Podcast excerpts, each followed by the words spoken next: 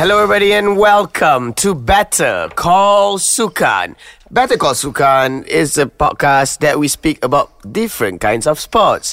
I'm your host for today, Arif Daniel. Dengan suara serak-serak basah sikit, tapi kita layan saja. Betul tak? With my boy here. What's your name, boy? Carl. Hello, Carl. How are you? How are you? Aku sekarang tengah ada join a play. So that's why dalam play tu aku banyak menjerit. Ooh. So maybe banyak audience datang, full house. So it's like a bit excited.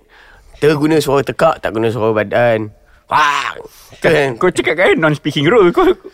Jerit role. Jerit role lah. Non-speaking role. But it's like aku kena jerit. Aku pun masih macam hampa juga sebab partner aku tak datang tengok show aku lagi. But yeah, welcome to the show, Carl. Welcome. Kena okay.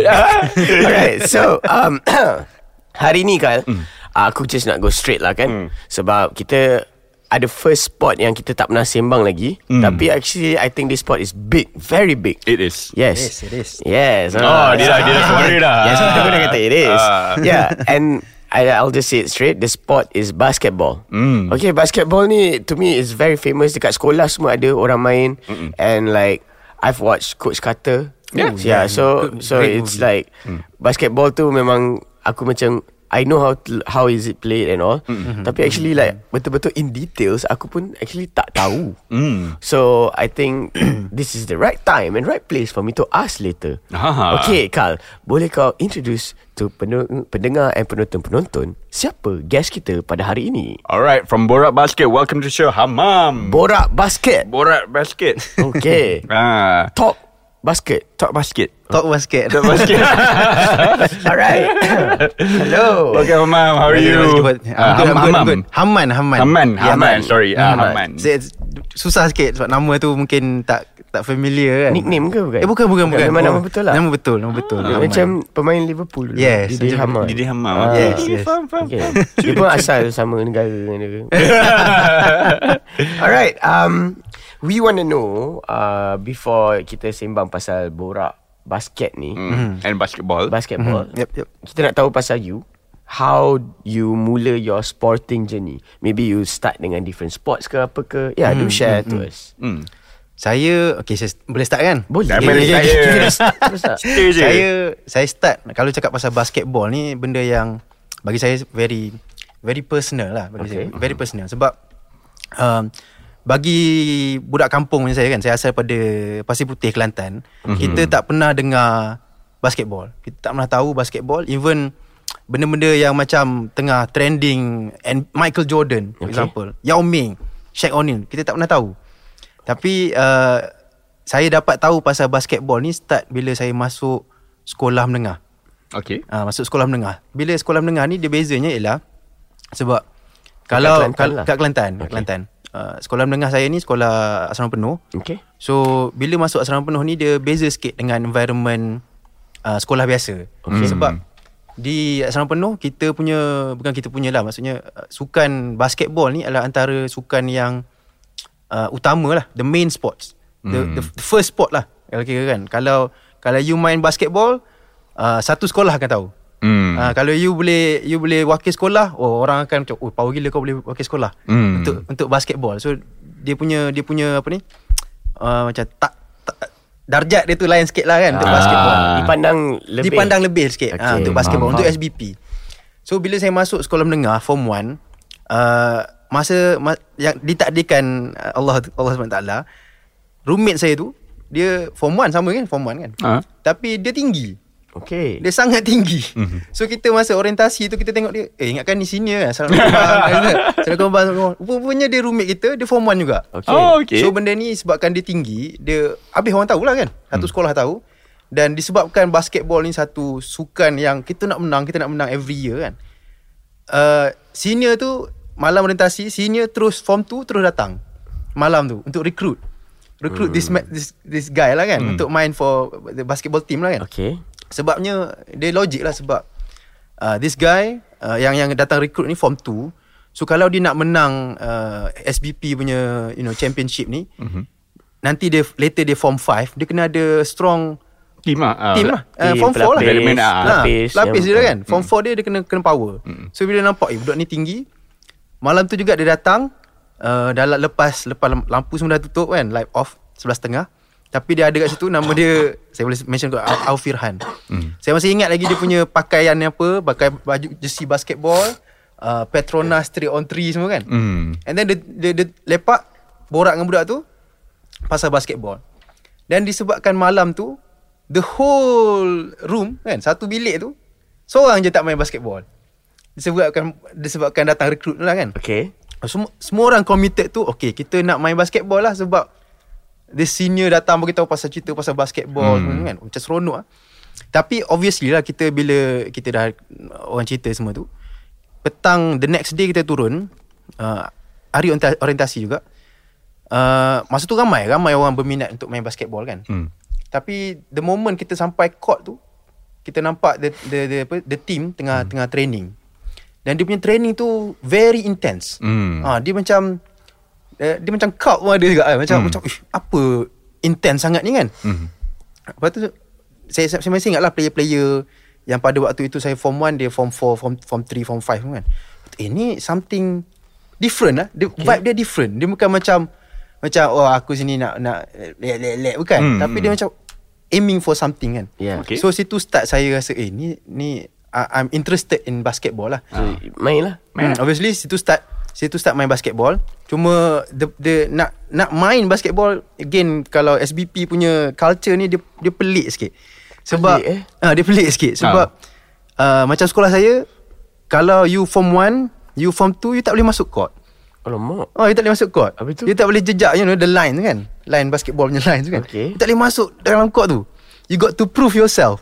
From what? So macam mana? How do you prove yourself? So budak-budak form 1, form 2, kita hanya dibenarkan untuk dribble dekat tepi. Kat tepi kan. Kau bayangkan line tu ada dalam 50 orang, nak prove yourself ni kan. Lepas tu satu petang kita form 1 boleh main sampai pukul 6 suku je. So berapa kali je boleh dribble kan. Berapa kali boleh dribble. So setiap kali dapat opportunity untuk dribble the ball, you will hope that the coach is, you know, watching kan. Watching coach you. Coach cikgu. Coach bukan. Coach saya dulu dia ex-national player lah. Ex-national player. Ujaga Singh nama dia. Okay, continue. So kita sentiasa nak, please lah, tengok lah aku kan. Please lah. So kita dribble sampai ujung, kita try crossover lah apa. Walaupun kalau kita tengok balik time tu, apa budak ni buat kan. Tapi kita always try to impress our coach lah. And then untuk form 1, form 2 tak boleh masuk court selagi mana you apa, coach kata panggil maksudnya so okay you dah dapat stamp kan. So macam tu lah, nak main basketball kena usually you get selected sampai you form 4 baru dia main. Form 4 tu barulah betul-betul you're in the team, you're training with the guys kan, buat all this layup drills ke, shooting drills ke. Tapi sebelum tu you duduk luar. Serious lah. For 3 years you just sat outside. Yes. And you never give up. Masa-masa yang ada, macam of course kita boleh main kan. Of course kita boleh main. Main tu waktu macam the team is not training, wasn't training lah. Kan. Macam contoh macam kita habis kalau sekolah asrama kita ada preparation class, prep petang, prep pagi kan. So ada this window, macam contoh kita prep pagi hari weekend kan. Okay. Macam saya Kelantan, kita cuti hari Jumaat. So bila cuti Jumaat, kita prep pagi sampai pukul 11, pukul 1 dah nak pergi sembahyang Jumaat dah. Yes. Tapi kita punya semangat budak-budak basketball ni, kita sanggup pukul 11 kita lari balik asrama, kita ambil bola, pukul 12 tengah hari duk main basketball. Wow. Sebab kita tak ada room untuk kita improve, you know, shooting ke layup ke kan. This is the only time. Kita buat gila-gila. That's the only sport that you played? Yes. Sebab dia macam ni, dia sekolah dekat SBP again, sports yang macam bola sepak dia tak terlalu tak famous lah. So kalau even though you are very athletic ke kan, dulu main sports lain kan, tapi bila you masuk sekolah tu you nampak sports basketball ni lain lah kan. Ni tempat aku betul-betul nak prove myself kan. So you tinggal lah. Wow. You tinggal any other sports. Macam dulu saya pun team debat kan. Disebabkan saya nak main basketball, saya kata saya tak nak join team debat dah. Saya nak main basketball because this one is, you know, Let us know when you started playing. How does it feel when you dapat masuk? Yeah. First time of course, masa form 4 kan, kita baru masuk team kan. Kita realise yang saya tak tahu sangat pasal bola, tapi bila basketball, when you step into the line, dia memang lain. Dia macam nothing kat luar tu matters. Macam tu lah. Nothing, okay. The zone. Kita main tu anything yang happen kat dalam court saja. So that's why juga kita tak kisahlah apa jadi kat luar kan. Even kalau kita main untuk tournaments, ada berapa banyak penonton pun, it doesn't affect us sebab kita memang fokus in the game kan. So masa form 4 tu saya start, kita ada very strong team lah masa tu. Quite a strong team lah. Kita menang a few tournaments dekat state level kan. And then kita pergi ke national untuk SBP tu, of course lah kita tak berjaya lah. Tapi it marks a very apa ni, dia macam starting point yang sangat menarik. Sebab daripada situ kita tengok, kita datang daripada Kelantan, of course sekolah SBP lah, tapi kita still pada kampung lah kan. Okay. Semua budak-budak yang main basketball ni bukannya yang tak pernah pegang basketball pun sebelum ni. Kita budak kampung dulu kan, tiba-tiba kita main basketball, and then national level kita jumpa lagi ramai orang kan, daripada sekolah-sekolah lain kan, sekolah daripada Negeri Sembilan, daripada Perak macam MCKK, daripada Sedar semua kan. So dia punya apa, pandangan tentang basketball pun jadi lain. For example, macam masa saya form 4 tu, saya ingat kita all the players, kita tak tahu apa pun pasal NBA, tak tahu. Okay. Kita tak pernah of course lah pernah dengar Michael Jordan, dengar lah Yao Ming, tapi siapa, apa dia buat, kita tak tahu kan. So you played like from form 4 until form 5 saja ke, or you continue to your university? Yes, lepas habis form 5 saya main untuk college pula. Okay. Intech dekat Shah Alam. Okay. Yang itu saya start jadi captain lah untuk pasukan. Alright. Kan. Again masa tu kita apa ni, Intech dia beza sikit sebab sebelum ni kita main dengan budak-budak Melayu kan, sekolah SBP kan, mostly Melayu lah. Tapi bila masuk Intech dia lain sebab ada different races and all. Student-student pada lain kan. Dan start situ saya baru faham yang basketball ni is not about whether I can speak to you. Bukan, dia bukan macam bro kau power lah. No, dia bukan macam tu. Okay. Dia pasal if I give you the ball and you can score, you're my teammate. Tu je. Even kita tak boleh communicate kan, kita still treasure these people. Moment lah. So basically moment. Nak cakap that you played basketball from form 5 until today. Okay.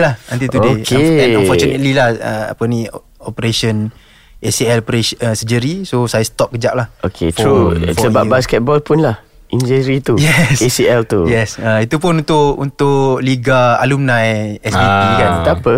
So dengan injured ACL ni, at least you boleh datang sini and talk to us. Semangat lagi. Yang liga alumni tu siapa yang baru ni, siapa menang ah? Liga alumni sebab baru ni dekat Mamba kan? Oh bukan, itu liga untuk SBP. Okay. Liga SBP tu sekolah Datuk Abdul Razak. Sedar yang menang. Yang masa tu memang kalau dekat Maba Stadium, Malaysia Basketball punya stadium tu, memang full house gila-gila lah. Dia macam almost like kalau kita tengok NBA and kita tahu sedikit sebanyak sejarah tentang Boston Celtics ke apa kan, dengan LA Clippers. Sedar punya game tu macam tu. Dia punya reaction full house, and then bila dia menang kan, bila shot match semua dah tiup kan, first masuk court exactly macam Boston Celtics. Ni memang a different environment. Memang lain. Kalau okay, so basically they had a tournament lah. Alumni tournament. Bukan. Okay, ini SBP punya tournament. SBP tournament. Keren. I see. Lain sikit. Tapi the thing is, when you play for your school, kan, bukan pasal tu geng basketball lah pergi main. Tak, dia bukan macam tu. Dia pasal you bawa you punya sekolah kan, nama sekolah, all the tradition semua kan, and then you bawa nama senior you kan. Last time senior you menang sampai sini, you bawa that spirit kan. And then you nak your juniors to to have something to look up to kan. So you need to go and finish this business, kan? So gitu. That's why juga kalau game SBP orang tu tak pandai main basketball pun, member-member you tak pandai main basketball pun, dia still akan datang untuk support you lah. Even during the live stream ke apa, bawa the whole school berapa bus datang kan, untuk tengok family full house. Good. I don't think I've ever been to, so I would love to see. Please, please. Dia memang environment dia sangat sangat berbeza. And for me, basketball isn't about the rules. Isn't about the rules. It's about the fun lah. The fun, the enthusiasm kan, the excitement. Sebab kalau kita tengok dekat NBA lah, saya selalu reference kat NBA. Alright. Orang yang tengok NBA, dia tak main basketball. These people macam bola juga kan, kita tengok bola ke apa, main tengok badminton ke, kita tak kerti pun main. Sometimes kita tengok badminton Lee Chong Wei ke kan, Lee Zia, kita tak tahu pun macam mana dia ke point tu, masuk ke tak masuk kan, kita tak tahu. Some people they don't know tahu, tapi kita still kita appreciate the game kan, the excitement and the fun kan. Basketball is almost the same thing. Kalau we manage to tunjuk the excitement and the fun of the game, memang semua orang akan support gila-gila. Even the parents yang tak tahu apa pun, tak tahu apa dia buat, kenapa foul. Padahal memang obviously ni foul lah kan, pada orang yang tahu lah dulu. Ni kan, ni out of bounds confirm lah kan, ni backdoor apa semua tak. Tapi bagi orang lain, oh, this is fun lah. So that, dia semangat kesukanan tu dia suka tengok lah. Sebab dia tak tahu sukanan. Tapi sekarang ni saya tak tahu, tapi saya nak tahu. So saya nak tanyalah Encik Hamann, actually main basketball ni macam mana? Main basketball is easy, senang. You just got to put the ball in the basket lah, tu je. Then you score, you got points, right? Of course. And the minutes and all, macam mana the minutes? Betul. Kalau basketball ni dia ada a few ways kita boleh main lah kan. Yang paling famous ialah kita main full court 5-on-5 lah. 5-on-5. Itu semua kalau negara mana-mana, FIBA ke apa, NBA ke, that's how they play lah kan. 5-on-5. And then dia ada 3-on-3, smaller version kan, half court 3-on-3. Itu ada a few different rules kan. Beza sikit, tapi it's almost the same thing lah. Dari segi point, dia ada 3 point line kan. Usually kita akan nampak satu point yang pada half court tu, dia ada satu lagi point macam D kan, huruf D kan. So if you score behind that, then you get 3 points lah. And then if you score inside the 3 point, which we call it as mid-range kan, panggil mid-range, that is considered as 2 points lah. And then kalau kita foul kan, ada foul, and then we go to the charity line, the foul line. The free throw tu. Free throws is 1 point lah. 1 point. So that's how you play the game. Obviously ada banyak strategi, taktik yang berbeza-beza kan. Ada orang memang fokus on mid range. Ada orang fokus on under basket. Under basket ni kalau kita nampak basket punya board rim tu, kita duduk bawah tu. And then kita hit the smaller board yang kecil tu kan, petak kecil tu, and then we go in kita akan score lah. So ada orang fokus on under basket punya moves, post moves macam under basket contohnya macam basket tu kan, you need to put the ball inside. Yes So the easiest way bukan the easiest way to score yang diajar di berzaman-zaman ialah to hit the, macam contohnya kita ada rim, ada the board kan, yang kotak kecil tu. Kotak kecil, dia akan bounce balik. Dia akan bounce, confirm masuk. Gitu je. So kalau you do under basket, you letak bola dekat situ, confirm bola tu masuk lah. Tu yang dari basketball, cara paling senang. Cara paling tinggi untuk convert untuk points. Macam tu lah kan. Tapi of course dia ada cara-cara lain lagi. Mid range for example, ada players, contoh saya beritahu NBA kan, contoh NBA, ada players yang memang betul-betul very efficient in mid range. For example Kobe, kalau tahu Kobe Bryant kan, Michael Jordan, Kobe Bryant, ni player yang shoot daripada mid range. Dia memang deadly from mid range. Mid range ni it's a lot hard. Dia tahap susah nak score ni, dia lagi dekat, lagi susah lah obviously, sebab banyak player dengan defend kan. Lagi susah lah nak score. Dia tak ada defense, nama position tak ada. Dalam ada. Dalam basketball ni dia macam ni. Basketball obviously 5 orang akan play offense, 5 orang akan play defense lah kan. So offense they have different role, and defense they have different role. Betul. So tapi, dalam satu game squad, so it's 10 players. 5 main. Ada 12 lah. Usually 12 and then 5 akan main. So tapi rolling. Bila basketball ni dah start, you know, evolve kan, okay. Kita obviously kita ada orang yang kita panggil sebagai defense punya specialist. Memang kerja dia ialah defend untuk je. Rim protector kan. Contoh macam player, kau boleh tengok Rudy Gobert daripada France kan, kerja dia memang rim protector. So dia duduk situ, bila dia masuk, team lain akan tahu it's hard to score a layup, it's hard to score under basket. Sebab layup ni maksudnya kita pegang bola kan, kita dribble ke apa, and then kita take 1-2 step to layup lah. Yes Dia macam ni ke tak kisah. Tapi kalau under basket ni, dia lebih kepada you stand dekat bawah tu and you naik lah. Okay. Dia beza sikit dengan layup. Okay. Sebelum cakap pasal plays, continue on with that. Berapa banyak referees or umpires? Referees ni again dia apa ni, bergantung kepada level kita bermain lah kan. Okay, yang highest level berapa? Highest level saya tak pasti. NBA. Saya tak silapnya ada 3 to 5. Saya tak pasti berapa referees. Kalau referees ni mungkin as a player kita pun tak kisah sangat referee berapa orang semua kan. Cuma mungkin kalau player yang macam very obsessed kan, contoh macam Kobe lah. Kobe, selalu orang tahu pasal Kobe Bryant. Kobe Bryant ni player yang sangat obsessed kan dengan every little detail of basketball, sampai dia study bila play, this player play macam ni kat sini, ref ni kena duduk kat mana according to the ref play ni books lah kan. Okay. So kenapa dia fikir gitu ialah kerana dia nak tahu macam mana dia nak main kotor sikit lah. So all the players of course lah kan, ada tricks and in the backs kan. So tu tahap obsesif Kobe lah. Tapi cuma kalau kita sebagai player basketball yang lokal ni, kita tak tahu sangat berapa ramai ref kat mana kan. All we need to do is they do their job lah. Call the fouls betul-betul kan. Kalau tak foul jangan call macam tu lah kan. The role, I know it's a rolling sub, so boleh roll masuk keluar, masuk keluar. Itu benda yang beza sikit kan dengan football kan. Yes. Dengan bola sepak. And boleh time kan, time out. Kita ada time out, kita boleh ask for sub kan. Dia beza sikit lah NBA dengan FIBA punya rules. Okay. FIBA ni lebih pada ya, organisasi. Yes betul. So FIBA dia lain sikit, NBA lain sikit lah dari segi macam mana nak minta sub, macam mana nak minta time out kan. Sebab FIBA the coach yang kena bagi minta time out. Okay. Tapi kalau NBA dia lain. NBA is more about entertainment punya basketball kan. So dia bagi lebih banyak ruang kepada players untuk buat something. Nak call for time out, player boleh buat. So tapi FIBA dia lain sikit. So dari segi sub tu, sub memang semua boleh keluar, boleh tukar-tukar. Dia tak macam football, once you dah kena sub habis kan.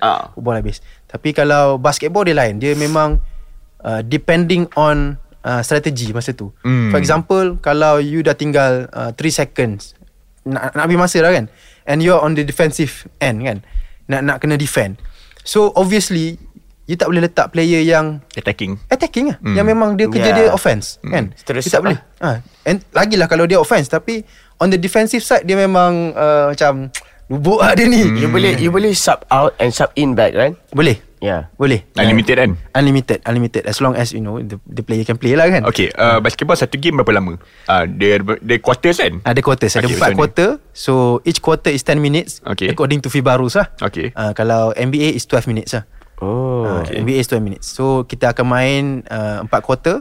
So 2 quarters in a half lah kan. So maksudnya akan main 2 quarters satu side, and then dia akan tukar side, main the other side lah. So 10 minutes 4 quarters, 10 minutes. Okay, so dia stop clock kan? Yes. Bola keluar atau bola stop? Bola stop dah akan stop. That's why juga beza dengan bola sepak ialah basketball game ni kita tak tahu habis bila.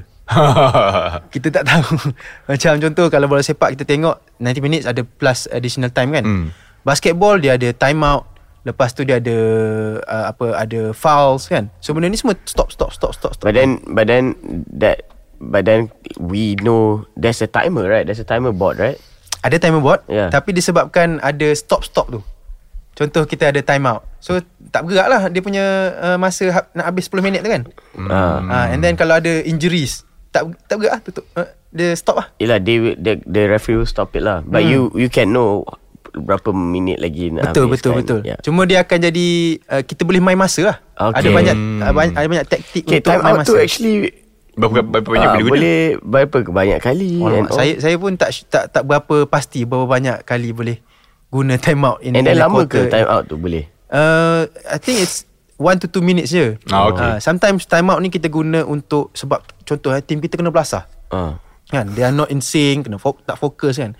Time out ialah supaya kita boleh give them a breather. Macam tu lah kan. Change the entire rhythm. Kan, kadang-kadang kita tengah kena belasah, kita time out. So other teams opponent tu dah hilang lah dia punya rhythm. Hilang. So kita main benda tu lah. Banyak cara lah kalau kita nak main dengan time out, kita nak main foul call kan. Sebab kita nak main masa. Kita nak masa tu on our side lah sometimes kan. Sometimes kalau kita tengok basketball, kita pelik kenapa nak habis dah game tu kan. Team ni nak kalah, ketinggalan lah. Tiba-tiba dia buat memang very stupid foul. Macam tu lah. Easy foul, pegang gitu kan. Kenapa gitu? Sebab dia nak masa. Sebab dia nak stop the masa tu. The other team pergi buat free throw masih tak gerak kan. And then lepas habis free throw, bola terdapat balik kita. So kita yang decide kita nak score macam mana lah kan. Daripada tadi bola tu dekat dia orang, for example ada 3 second kan. Kalau bola dekat opponent, dia pegang bola, kita tak foul dia, dia bawa bola, dia habiskan lah 3 second tu. Dia passing, dia pusing, habis kita kalah, confirm kalah. Tapi kalau 3 second tu kita pergi foul dia, free throw masih tak gerak 3 second, masih tak gerak. Okay, dia shoot, masuk tak masuk cerita lain lah. Tapi in the end kita dapat bola. Masa is on our side. Kita boleh buat apa-apa kita nak lepas tu. So very tactical lah dari segi tu. Betul lah macam like, okay, there's a few questions. Number one, bila buzzer ring tu, bila bola masuk, masa buzznya tu consider score. Consider sebagai score lah. Sebab as long as kita lepas bola. Kita lepas bola. Kita lepas bola. Bola tu memang kalau referee boleh rewind, dia akan tengoklah bola tu betul-betul lepas tangan ke tak kan.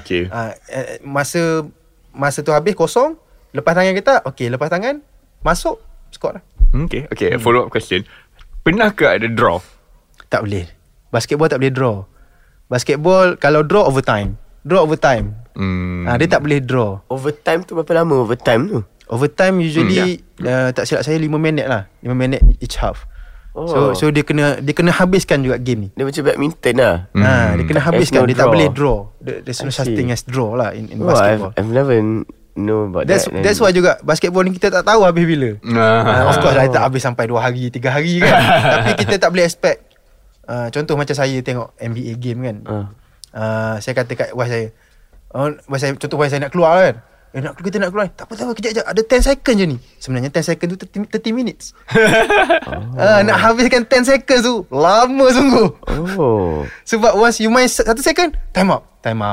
Lepas tu free throw. So nak habis 10 second tu lama betul. Okay, so for time out kan, let's say aku pegang bola, aku call time out. Okay, tu boleh. Tapi kalau opponent pegang and then aku dengan nak call time out, tak boleh. Boleh ke tak boleh? Again, FIBA rules, NBA rules lah. Kalau FIBA rules, always the coach lah. Coach yang akan call time out, bukan players. Of course player boleh kata coach time out kan. Of course. Cuma bola tu kena dekat kita lah. And then usually sebab dia ialah bola tu sebab dia foul.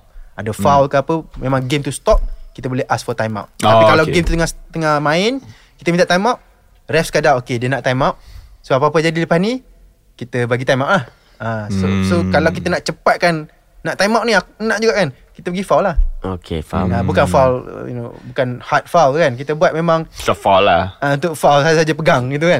So dapat stop, kita boleh time out. What are the common fouls yang selalu berlaku dalam basketball? Common foul selalunya reaching. Okay, so each foul you nak explain ni like. Kalau basketball, of course saya bukan referee kan. So, saya tak tahu in great detail about foul. Tapi basketball ni kalau nak senang ialah you tak boleh sentuh other players. Macam tu je lah, senang kan.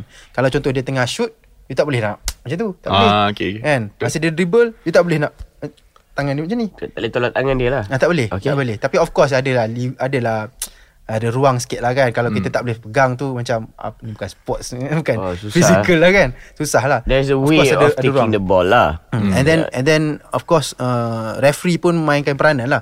Sometimes referee akan bagi ruang sikit kan, leeway kan. Okay, tak apa, ni macam tak foul sangat kan, bukan hard foul kan. So bagi sikit lah. Yeah, macam football lah. How you take the ball, that's the right way of tackling and there's the wrong way of tackling. Okay, 2-1. There's satu lagi, because I pun pernah main juga basketball. Okay, 2-1. Yang travelling. Yes. Kalau kat Malaysia usually kita panggil walking lah. Tapi kan ni akan travelling. So travelling ni simplenya ialah kita pegang bola lebih daripada 2 step. So kita contoh kan, macam bola kita tak boleh pegang and then kita jalan. Macam rugby lah, tak boleh. Kita kena dribble the ball lah, or pass the ball lah. I see. So dia punya rulesnya ialah dalam 2 step saja yang dibenarkan. So 2 step tu macam kita kata layup tadi tu lah. Step plus bounce lah. Pam-pam baru pass. Pam-pam pass. Betul. So kalau contoh kita nak layup ataupun kita nak bawa bola tu sikit kan, kita boleh pegang bola 1-2 je walaupun sebelum kita bounce. Okay. Tak faham sangat. Patut buat bola gini. So kita pegang bola kita, sebelum kita bounce kita boleh hanya ada 2 step. So you can like, you hold the ball and then you go 1, 2 bounce, pass ke 1, 2 boleh pass. Ada susah sikit lah tu kan, technical sikit. Sebab usually kita tak dapat bola dalam keadaan kita tak bergerak. Kita bergerak. Okay. So once kita dapat bola, kita bergerak, kita akan step 1, 2 dulu. Okay. So kita dah bazirkan step kita lah. Okay. So tak boleh lepas kita dah pegang bola kita nak bergerak pula. Tak boleh lah sebab kita dah guna dah step tadi kan. So tapi 2 step tu usually kita tengok bila dia nak buat layup lah. So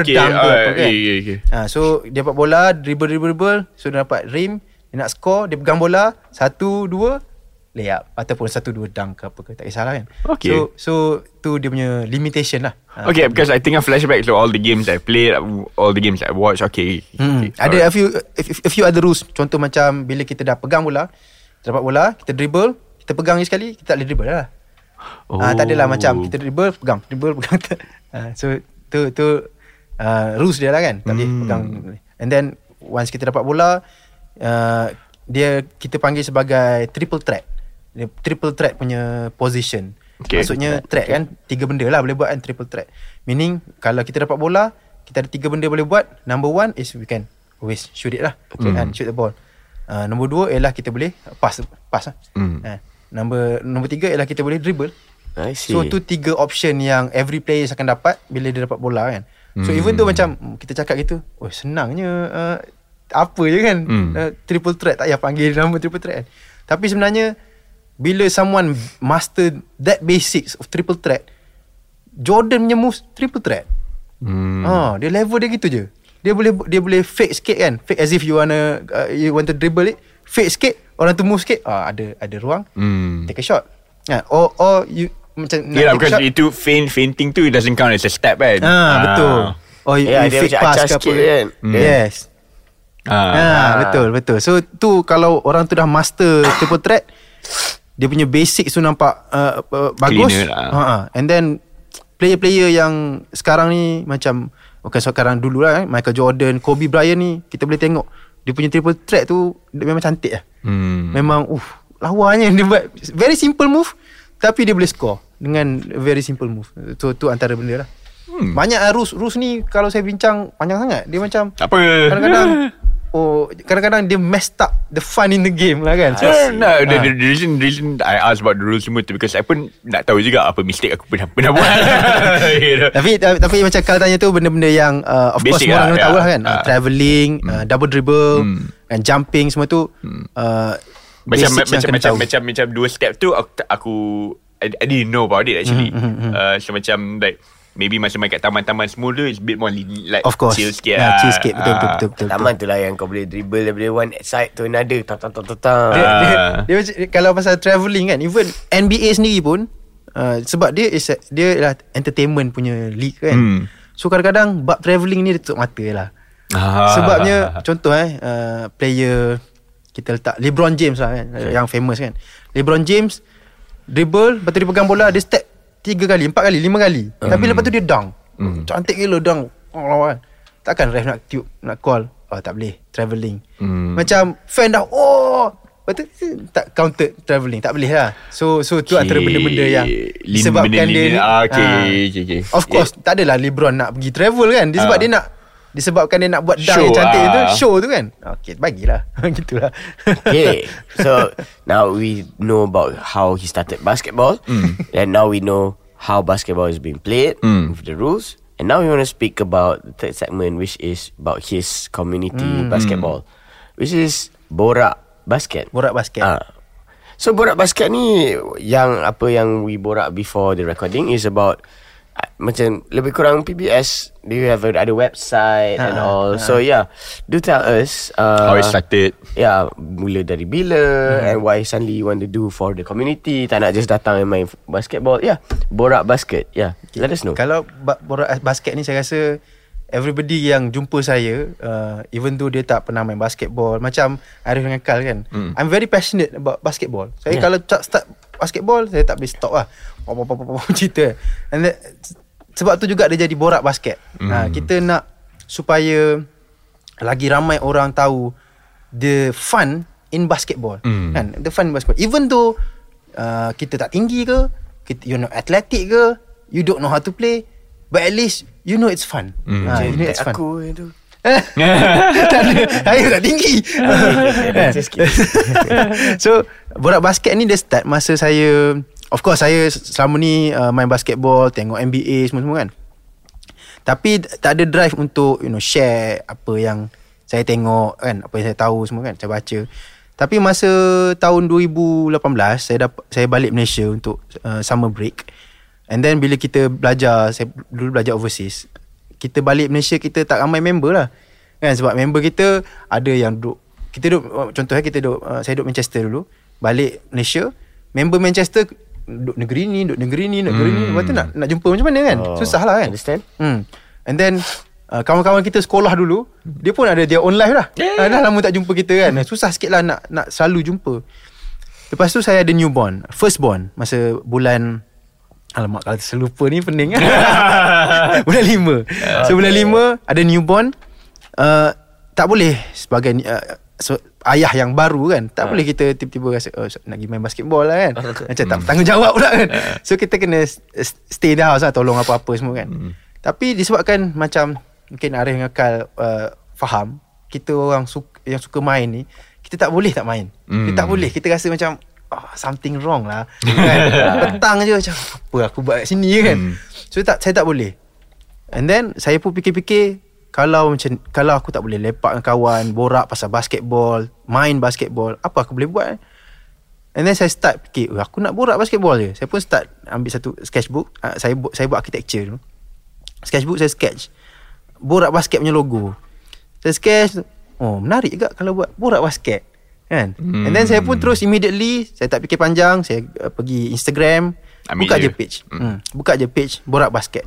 And then saya start tulis apa-apa pasal game kan, pasal player, sebab saya ni seorang yang saya ekspresif. And then saya bukan seorang yang macam contoh kalau kita bola, kita minat MU, kita cakap MU je kan. Saya bukan macam tu. Saya dari segi basketball, saya suka players. Saya suka the team, saya suka the history semua kan.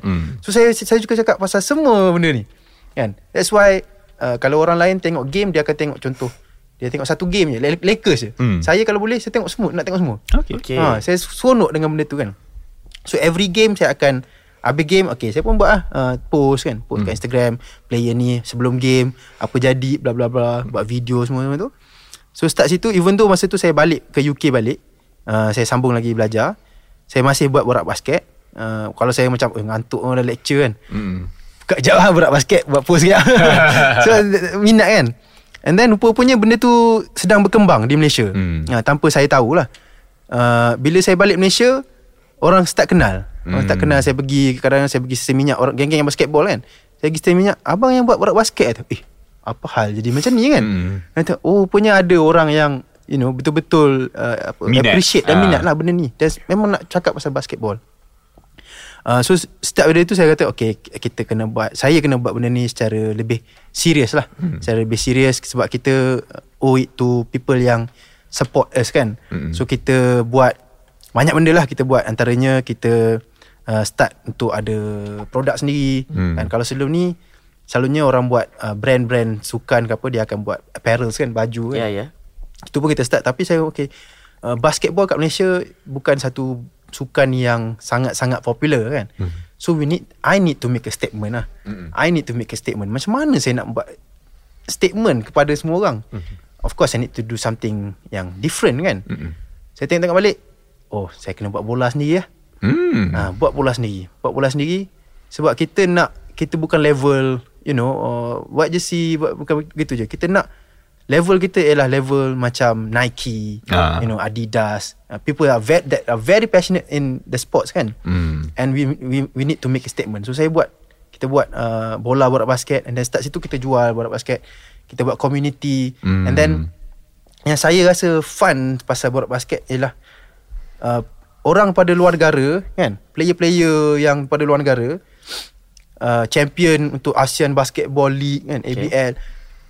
Artis-artis pada luar negara, artis lokal, dia contact Borak Basket, bro nak main kat mana bro mana nak main kat mana, nak main kat mana boleh main bro, I'm here until sekian-sekian kan.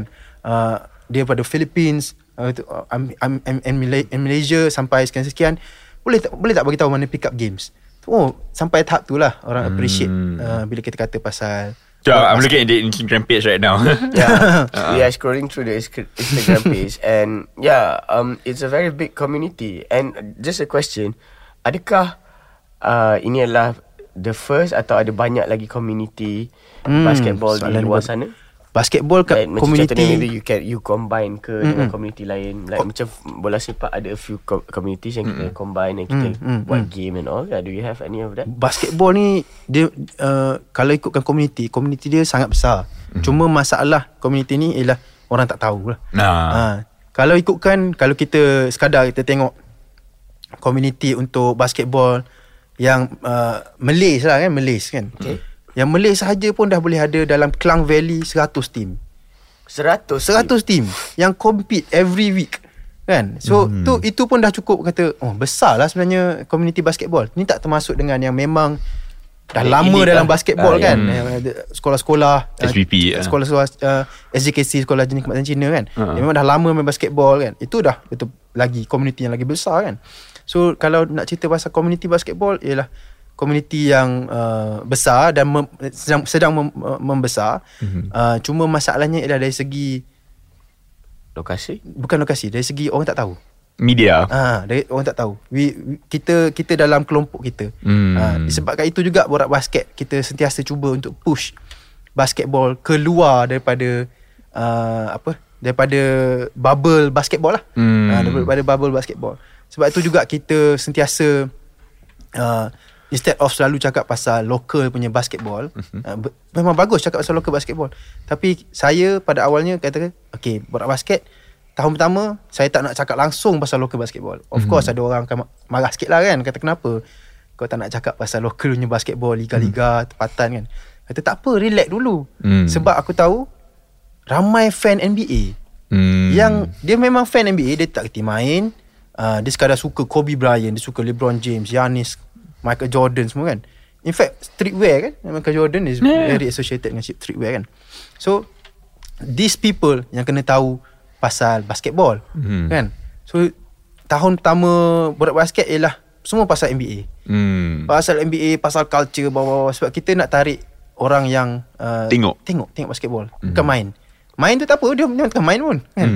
So masuk tahun yang sekarang ini kita start tunjuk highlight player tempatan lah. Tunjuk, kita cuba buat macam seolah-olah kalau di US ada Slam magazine, kita try buat macam overtime. Kita start tunjuk Malaysia pun ada talent player ni kan, start ada talent. Kita tunjuk the fun and the exciting part of basketball yang mungkin orang luar tak boleh nak faham. Kalau tengok posting-posting Borak Basket pun kita seboleh-bolehnya lah guna bahasa yang bukan bahasa basketball. Untuk semua faham. Yes, bukan guna bahasa basketball yang terlalu macam technical. Macam travelling. Travelling tak faham kan. Tapi kita guna tajuk-tajuk yang orang boleh relate tu lah. And then you watch basketball lah. Okay. So tu kita yang kita selalu buat. But you guys play every week, every month? Every week. Memang ada community games lah. Borak Basket kita, of course ada community-community yang lain kan, ada liga-liga yang lain yang banyak. Tapi untuk Borak Basket kita collaborate dengan satu club basketball. Mana player yang buat ni ialah dia ex-national player. Dia pernah main untuk World Cup untuk umur bawah 17. Malaysia pernah pergi World Cup kan? Tak tahu kan? There you go. Malaysia punya basketball pernah pergi World Cup. In fact yang apa men's team memang pernah masuk World Cup. Sebab tahun tu Philippines tarik diri ke apa, tapi kita dapat nombor 2. So kita main untuk World Cup. Something yang recently or like bukan. 1986. 1986 tu antara nama bola kita bagi nama 1986 lah. Okay. The first edition tu kita bagi nama 1986. Sebab apa? Sebab kita nak remind people yang Malaysia pernah pergi Spain, World Cup dekat Spain, FIBA World Cup dekat Spain 1986. Wow, I never know that. Under ke? Under apa? FIBA World Cup. Yes, FIBA World Cup 1986 in Spain. Okay, I thought it was like under 17 ke pun. Okay, yeah, so right. dia main dengan player-player yang memang power. USA punya team ada Isaiah Thomas kalau tahu daripada Detroit Pistons. Lepas tu ada player macam saya lupa nama dia, Slovenia punya player tu. Pun yang power lah dalam grouping kan. And then player kita antara player yang dapat skor paling tinggi. Although of course kalah kan, cuma skor dia tinggi. So itu antara benda yang in fact dalam community basketball pun tak tahu. Tak dipublicize dengan hebat lah. So where do you guys play? And then how do people, like dekat mana lah basically? Usually kita akan main dekat area KL lah. KL. Okay. So kita ada apa ni WhatsApp group yang mana siapa nak main kita tak kira macam bukan level aku mana? Tak kawan kau, aku tak pernah member kau, aku tak boleh main. Bukan lah. Kita memang open to everybody. Nak main masuk this WhatsApp group. Every week kita akan keluarkan list, not me specifically lah, the one that kita collaborate. Kita bagi bola kat dia, kita bagi equipments kan, and then dia yang manage. Nama player ni Yassir ni main untuk Malaysia tu lah. Dia akan manage semua, all the players. Dia akan buka list siapa nak main. Tapi most players yang datang ni memang daripada pelbagai background. Bukan sekadar kalau kata yang kita tak suka lah ialah Melayu main dengan Melayu je, Cina main dengan Cina je, India main. Bukan, kita main sampai tahap Philippines pun masuk main. Community Philippines pun masuk main, community daripada African ni pun masuk main dengan kita. So every time do you have a specific rules ke? Macam saya tak pernah main betul-betul. Kalau saya nak join, I know mungkin saya jenis yang layan dan langgar je. Tapi do you bagi chance to like tell us how to play ke and all ke? Dalam Borak Basket kita punya community, kita sentiasa appreciate lah orang yang baru nak main kan. Because we've been there before kan. Kita pun tahu kita pun bukan power sangat. Kita bukan power dulu, and then kita sekarang pun tak power kan. So tak boleh nak macam kau tak kerti main, aku tak nak pass bola kau kan. This is not so there are rules lah. You have to pass to everyone. Bukan. No such thing as rules lah macam tu. Bukan kata, maksudnya kata ada such understanding lah. Dia macam apa panggil lah, kita apa, bukan hidden rules, apa panggil lah, macam rules house yang rules lah. Macam kita tahu-tahu lah kan. Dia ni budak ni dia baru datang, tak pernah main dengan kita, dia show interest, kita pass lah bola kat dia. Kita pass bola. For me, kalau saya main kan, saya selalu main position either shooting guard atau point guard lah. Kalau saya main point guard untuk pick up games lah, untuk tournament lain sikit. Untuk pick up games saya akan make sure everybody scores. Everybody needs to scores. Macam this possession, Muhammad ni tak score lagi, macam mana aku nak buat dia score? So saya kena buat ni. Bagi kau pun shoot je. Jangan macam kadang-kadang orang baru kan dapat bola macam nak buat apa ni, nak pass. Jangan, kau open, kau shoot je. Tak masuk tak apalah kan. Next shot pula. Tapi always give you the opportunity lah. So KL which area again? Macam aku betul-betul nak main ni. KL selalu kita main dekat banyak tempat sebenarnya kan. Satu dekat sekolah, mostly ialah sekolah Cina lah yang ada court basketball kan. You guys dekat rented it? Rented lah.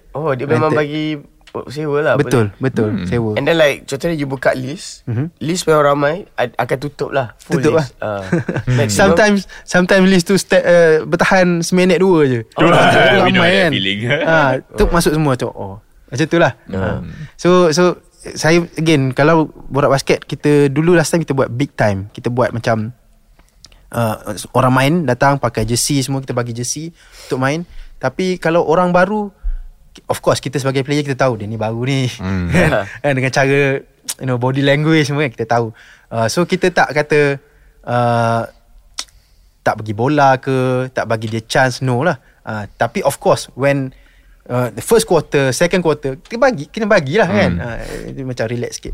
Tapi when it matters, of course lah, you need to sit down lah kan. You need to sit down, let's take this lah kan. Macam tu lah. So kalau main macam tu. Kalau main biasa-biasa pick up games, 3 on 3, 4 on 4, tak ada masalah pun. You can just join the team kan, mana-mana siapa-siapa. In fact saya pun lepas balik pada Manchester tu, saya tak ada member semua jauh-jauh. Saya crash je lah court. Itu basketball punya benda yang menarik pasal basketball. You can crash any court you want. Crash tu maksudnya you just pergi, Boleh main tak? Boleh. And then of course, kalau you nak stay lama dengan group tu, you need to make the shot lah. You need to make the shot. Once you dah pass kat you kan, the first pass Kena masuk ni kan? Jangan messed up kan. Tapi itu cara untuk kita, language lah dalam basketball yang you need to earn the respect lah kan. Of course. Dapat bola masuk. Tapi kalau kita orang baru, beritahu lah kan, saya new dalam basketball. Berapa ramai your macam ahli-ahli, if you don't mind me asking, like how many? First you started just you drawing the logo. Yeah. And then berapa ramai dah you rasa the community has grown, and berapa ramai yang in the organisation? Oh, kalau pasal borak basket, to be honest, ramai bukannya dalam organisation. It's just me. Sometimes people yang buat semua benda ni ialah kita collaborate.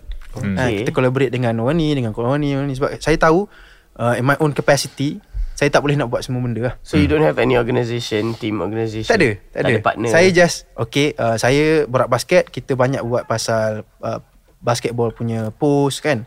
And then saya tahu yang saya kalau buat basketball, saya tak power dari segi main, tak power sangat.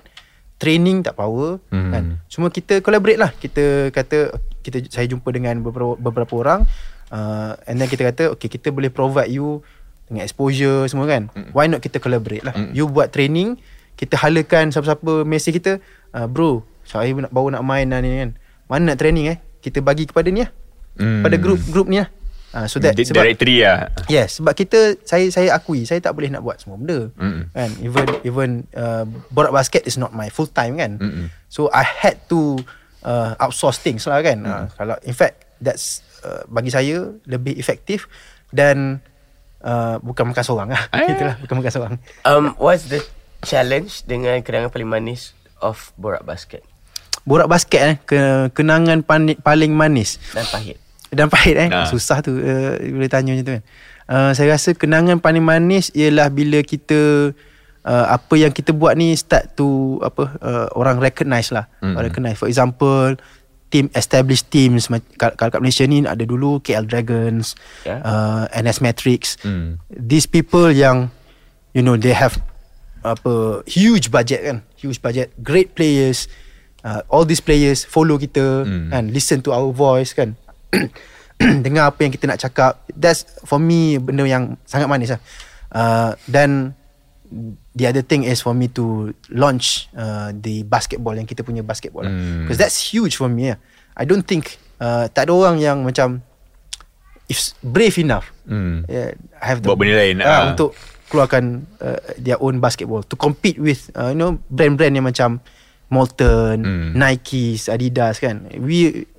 Bila kita buat macam tu, dapat bola tu, And local kan. This is it. Kita tak ada macam tiba-tiba tak ada. Macam mana borak basket tak ada bola dah? Kita tak boleh attack, macam tak boleh rapat balik dah. Kita dah masuk sini dah. Kita dah masuk territory ni, kita kena push all the way. So you do still sell all the bola tu sekarang merchandise and all? Yes. Bola alhamdulillah, bola borak basket dah sampai ke Jepun. Dah pakai dekat liga kat Jepun. Recently baru pakai kat liga kat Jepun.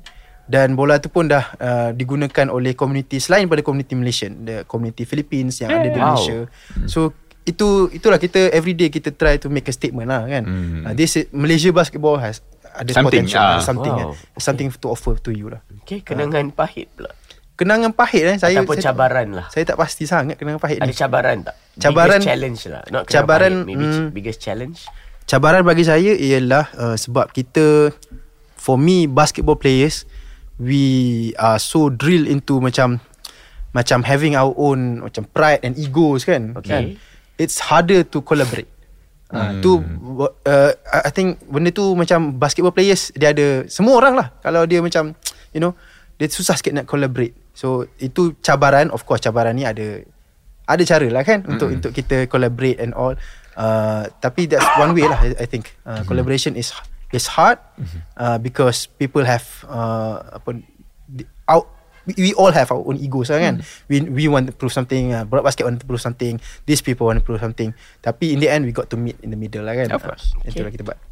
I'm sure because you said you got a lot of events and you buat semua ni. Is there any upcoming events that you want to share with us? Okay, kita cuba buat satu event besar-besaran insyaAllah yang pada bulan Oktober ni. 26 tak silap saya, 26 Oktober ini kita nak launch kita nak launch satu event yang dinamakan sebagai Game Time. Game Time ni the different thing is it's not a basketball tournament. It's not a basketball pickup game. Okay. Tapi apa yang kita cuba buat ialah this is a performance yang people akan appreciate the game more lah. Bukan pasal dia, for example again saya selalu mention NBA bukan tempat untuk you tengok sukan. Bukan tempat you tengok 10 people main basketball. Bukan. Tapi you just want to enjoy. Yes. You balik kerja kan, or people in the States kan, you balik kerja, you letih, mana you nak pergi?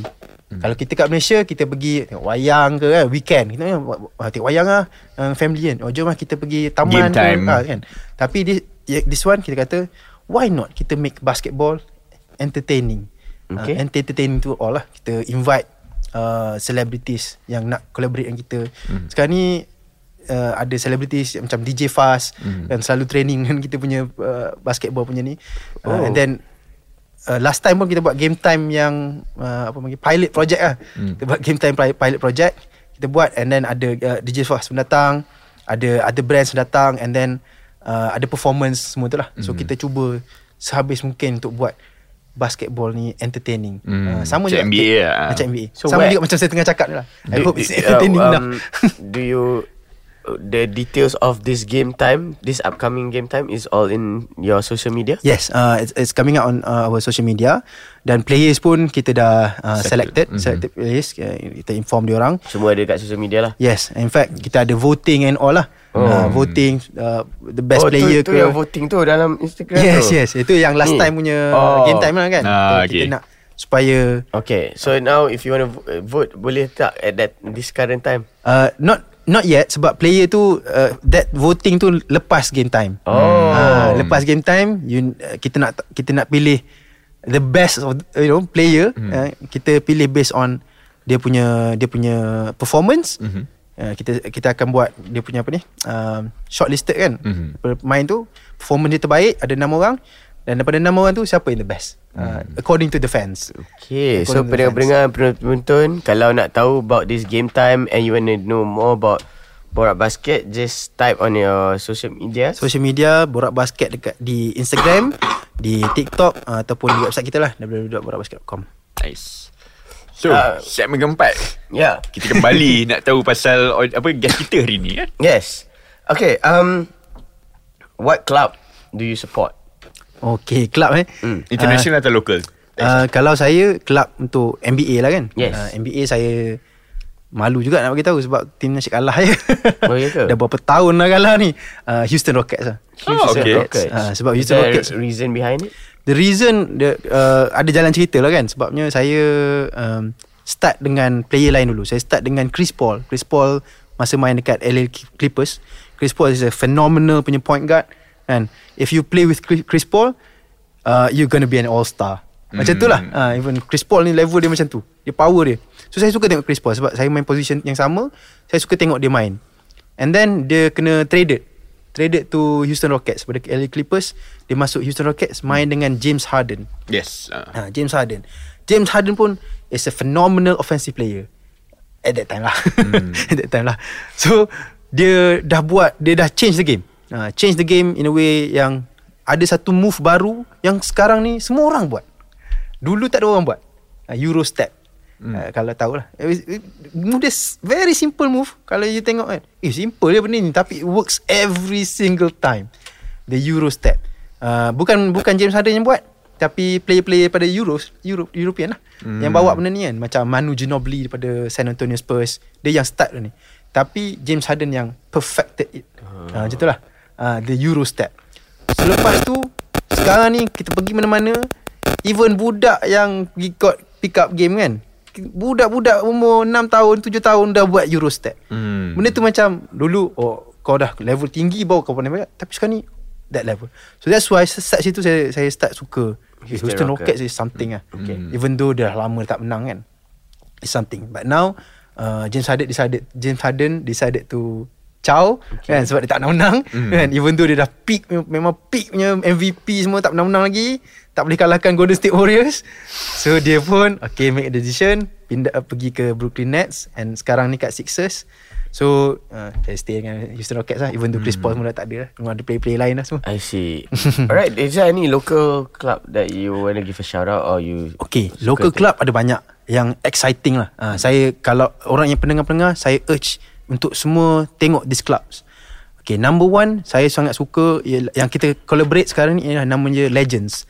Legends ni bawah Yassir Rashid, yang sangat passionate dengan basketball. Dia is very passionate. Kalau saya ni suka bercakap pasal basketball, Yassir ni it's all about the details of the game. Dia memang, I see. Yassir ni kalau you pergi tengok dia main, dia shoot 3 point tak miss. Alamak. Dia macam apa Muhammad ni, apa ni. Dia memang power gila bab shooting lah. Shooting 3 point tak pernah miss. Legends is one of the clubs yang dekat Malaysia ni that you got to respect. Number 2, bagi saya ialah Bayang Gelap daripada Bangi. Tim ni sangat Nabil, under Nabil Rauf. Tim ni pun tim yang sangat-sangat passionate. Level passionate dia tu saya tak tahu level mana, tapi level dia macam over the roof passionate about basketball. Nabil Rauf and Bayang Gelap. Nombor 3, again kalau tanya saya pasal club kan, saya memang suka banyak club. Nice. And then Go Strong ni, semua ni tiga ni ialah amateur punya basketball clubs. Tapi even though they are amateur basketball club, they don't act like one. Okay. Very professional. Go Strong is very professional. Dia ada dari sudut apa training, dia ada strength and conditioning punya coach, semua tu ada. Kan, sangat lengkap, dan dia orang hantar player-player muda dia orang ke Taiwan untuk under scholarship. So dia bayangkan kita habis sekolah, budak ni power, dia pergi jumpa budak tu. Okay, kita nak hantar you ke Taiwan. Main dekat Division 1 dekat Taiwan for a few years, ambil degree. So dia hantar perempuan ni dekat Taiwan lah sekarang. Nice. Dia main. So memang dia orang, even though they are amateur basketball club, tapi they don't act like one. That tu yang saya sangat respect. And then professional club macam NS Matrix lah. Yeah, of course. NS Matrix ni all the best players in Malaysia playing in NS Matrix. So dia main negeri ke, or like dia macam, dia bukan macam bola ada negeri spesifik kan, tapi dia lebih kepada club lah. NS Matrix ni dia Negeri Sembilan, of course. Bawa Matrix punya development berhad, tak silap saya. Tapi dia gather all the best players yang ada, even yang the future players yang power-power ni pun bermain di NS Matrix lah. Professionally main di NS Matrix. Okay, is there any other sports yang you rasa you would be in if it wasn't basketball? No, ini soalan saya tengok dalam tu, susah gila ni. Sebab saya tak pernah attach dengan any other sports selain sebanyak basketball. Tak ada jawapan pun, tidak ada masalah. Saya tak ni, tapi of course ada sports lain. Is there any other sports yang you nak belajar? Intrigue kan? Intrigue to learn. For me, saya rasa sports lain yang saya selalu main, kalau tak main basketball, ya badminton lah. Of course kita Malaysian kan, kita selalu main badminton. Tapi kalau betul-betul saya nak tahu, even though saya tak ada peluang, ialah American football lah. Okay. American football is something yang menarik. Even kat zaman sekolah pun ada playing here. Ada kan? Ada. Alright. Tu pun menarik, sangat menarik. Okay. basically Better Call Sukan ni kita dah panggil different type of sports. So you rasa you nak kita orang panggil sukan apa? To talk about, like panggil, or what do you want to hear kalau in the future? Saya rasa kalau untuk Better Call Sukan, banyak benda yang kita as a listeners kan, as a viewers, kita boleh belajar daripada sports lain lah. Saya sebenarnya sangat suka kalau saya nak dengar tentang sukan seperti hoki. Hoki sebab ada sebabnya. Sebab saya pernah travel ke Germany. Saya jumpa seorang Melayu ni kan. Saya tak tahu dia siapa. Dia duduk, dia lepak dengan saya dekat rumah apa panggil lah, duta Malaysia. Kita orang tidur kat situ, menginap di situ. Saya tak tahu dia siapa. Lepas sembang. Lepas tu dia pada Kelantan juga, Muhammad tu. Lepas tu ada seorang tanya, kau tak tahu kau siapa? Kau kata kau orang Kelantan. Kau kata kau daripada sekolah ni. Tak tahu. Lepas tu saya pun masuk bilik, saya google. Rupanya dia player hoki Malaysia.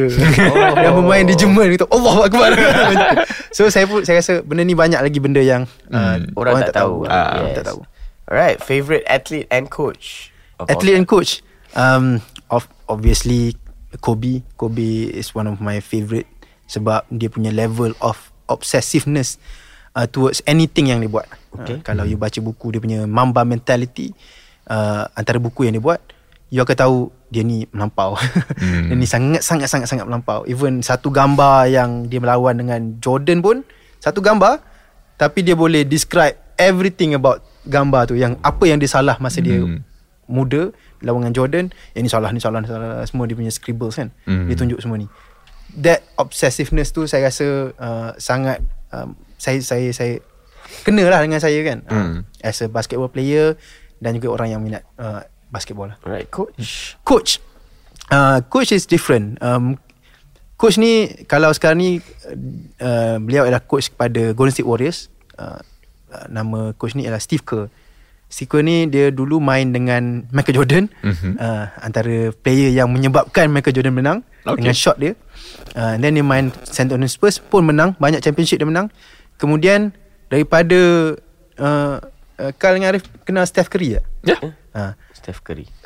Kenapa orang kenal Steph Curry? Ialah sebab Steve Kerr. Sebab Steve Kerr masuk ke Golden State Warriors tanpa zero coaching experience. Zero coaching experience. Just sebagai broadcaster je kan. Of course dia sebagai player lah dulu, broadcaster. And then the team trust him kan. Masuk Steve Kerr, menang championship. And the dynasty tu, dynasty Golden State Warriors yang asyik menang Steph Curry. Sebab Steve Kerr lah. Sebab dia lah coach dia. Sebab Steve Kerr yang boleh kata, Curry, you shoot je kat mana-mana. Mana ada orang dulu NBA pergi kat half court line, bukan 3 point line, half court shoot. Mana ada. Tapi Steve Kerr bagi green light untuk Steph Curry. Menyebabkan sekarang ni semua budak-budak dah terpengaruh, shoot je mana-mana. Tapi Steve Kerr lah, Steve Kerr punya, dia punya idea of basketball, defense, chaos in basketball. Itu benda yang banyak lagi team sampai sekarang tak boleh nak figure out macam mana nak menang dengan Golden State Warriors kalau tak ada injuries. Okay, two more before we wrap up. Favorite fictional sporting character dengan coach yang kata-kata yang you simpan. Favorite saya rasa Arif mesti tahu, Coach Carter kan. Coach Carter. Banyak je, like all these basketball movies like Coach Carter, Space Jam, High School Musical, Wildcats.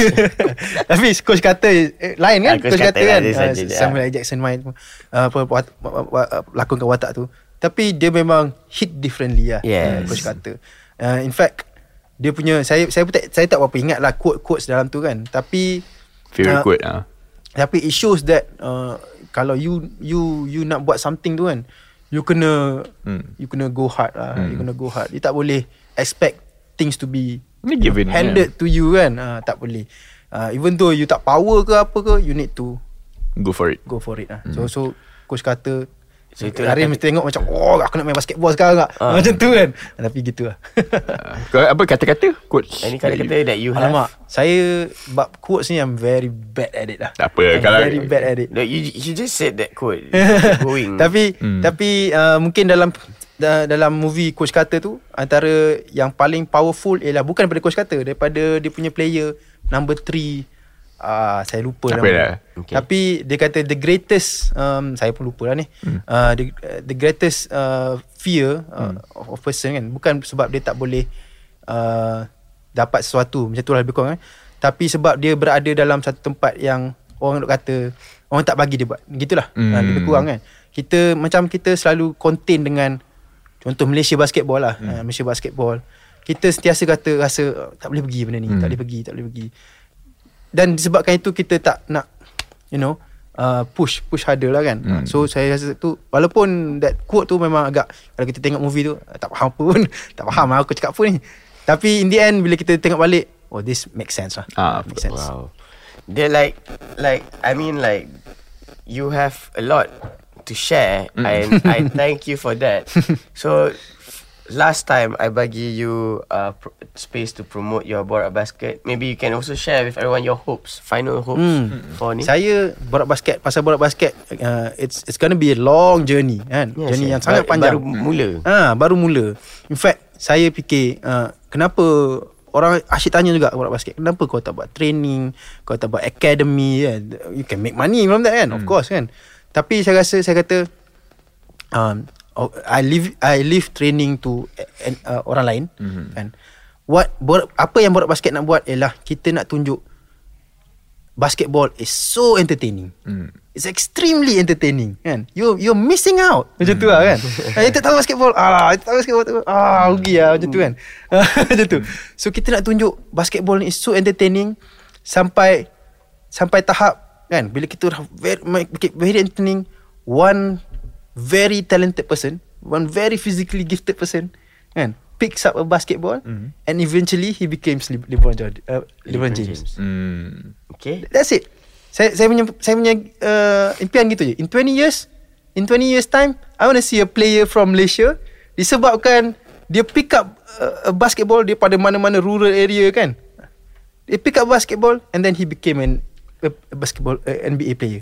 That's it. 20 years time, InsyaAllah. 20 years time, InsyaAllah. Okay. And promote your again. Game time Oktober ini, dapatkan tiket untuk ke Game Time. Kita akan bagi banyak gift yang percuma untuk mereka yang dapatkan tiket yang terawal. Dan I'll see you there je lah. Instagram, TikTok semua again Borak Basket. Alright. Instagram dan TikTok. Thank you so much Encik Hamann for sharing all this.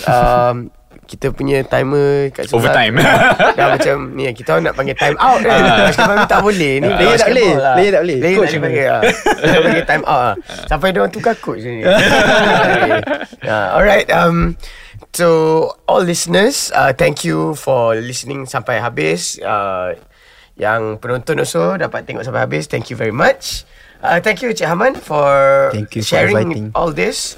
And follow Better Call Sukan on all social media platforms. Let us know kalau nak ada tahu any other Sukan. Anything else, Carl? All good. Okay. Thank you everybody. My name is Arif Daniel. I'm Carl. And I'm Hamann. We will see you soon. Bye-bye.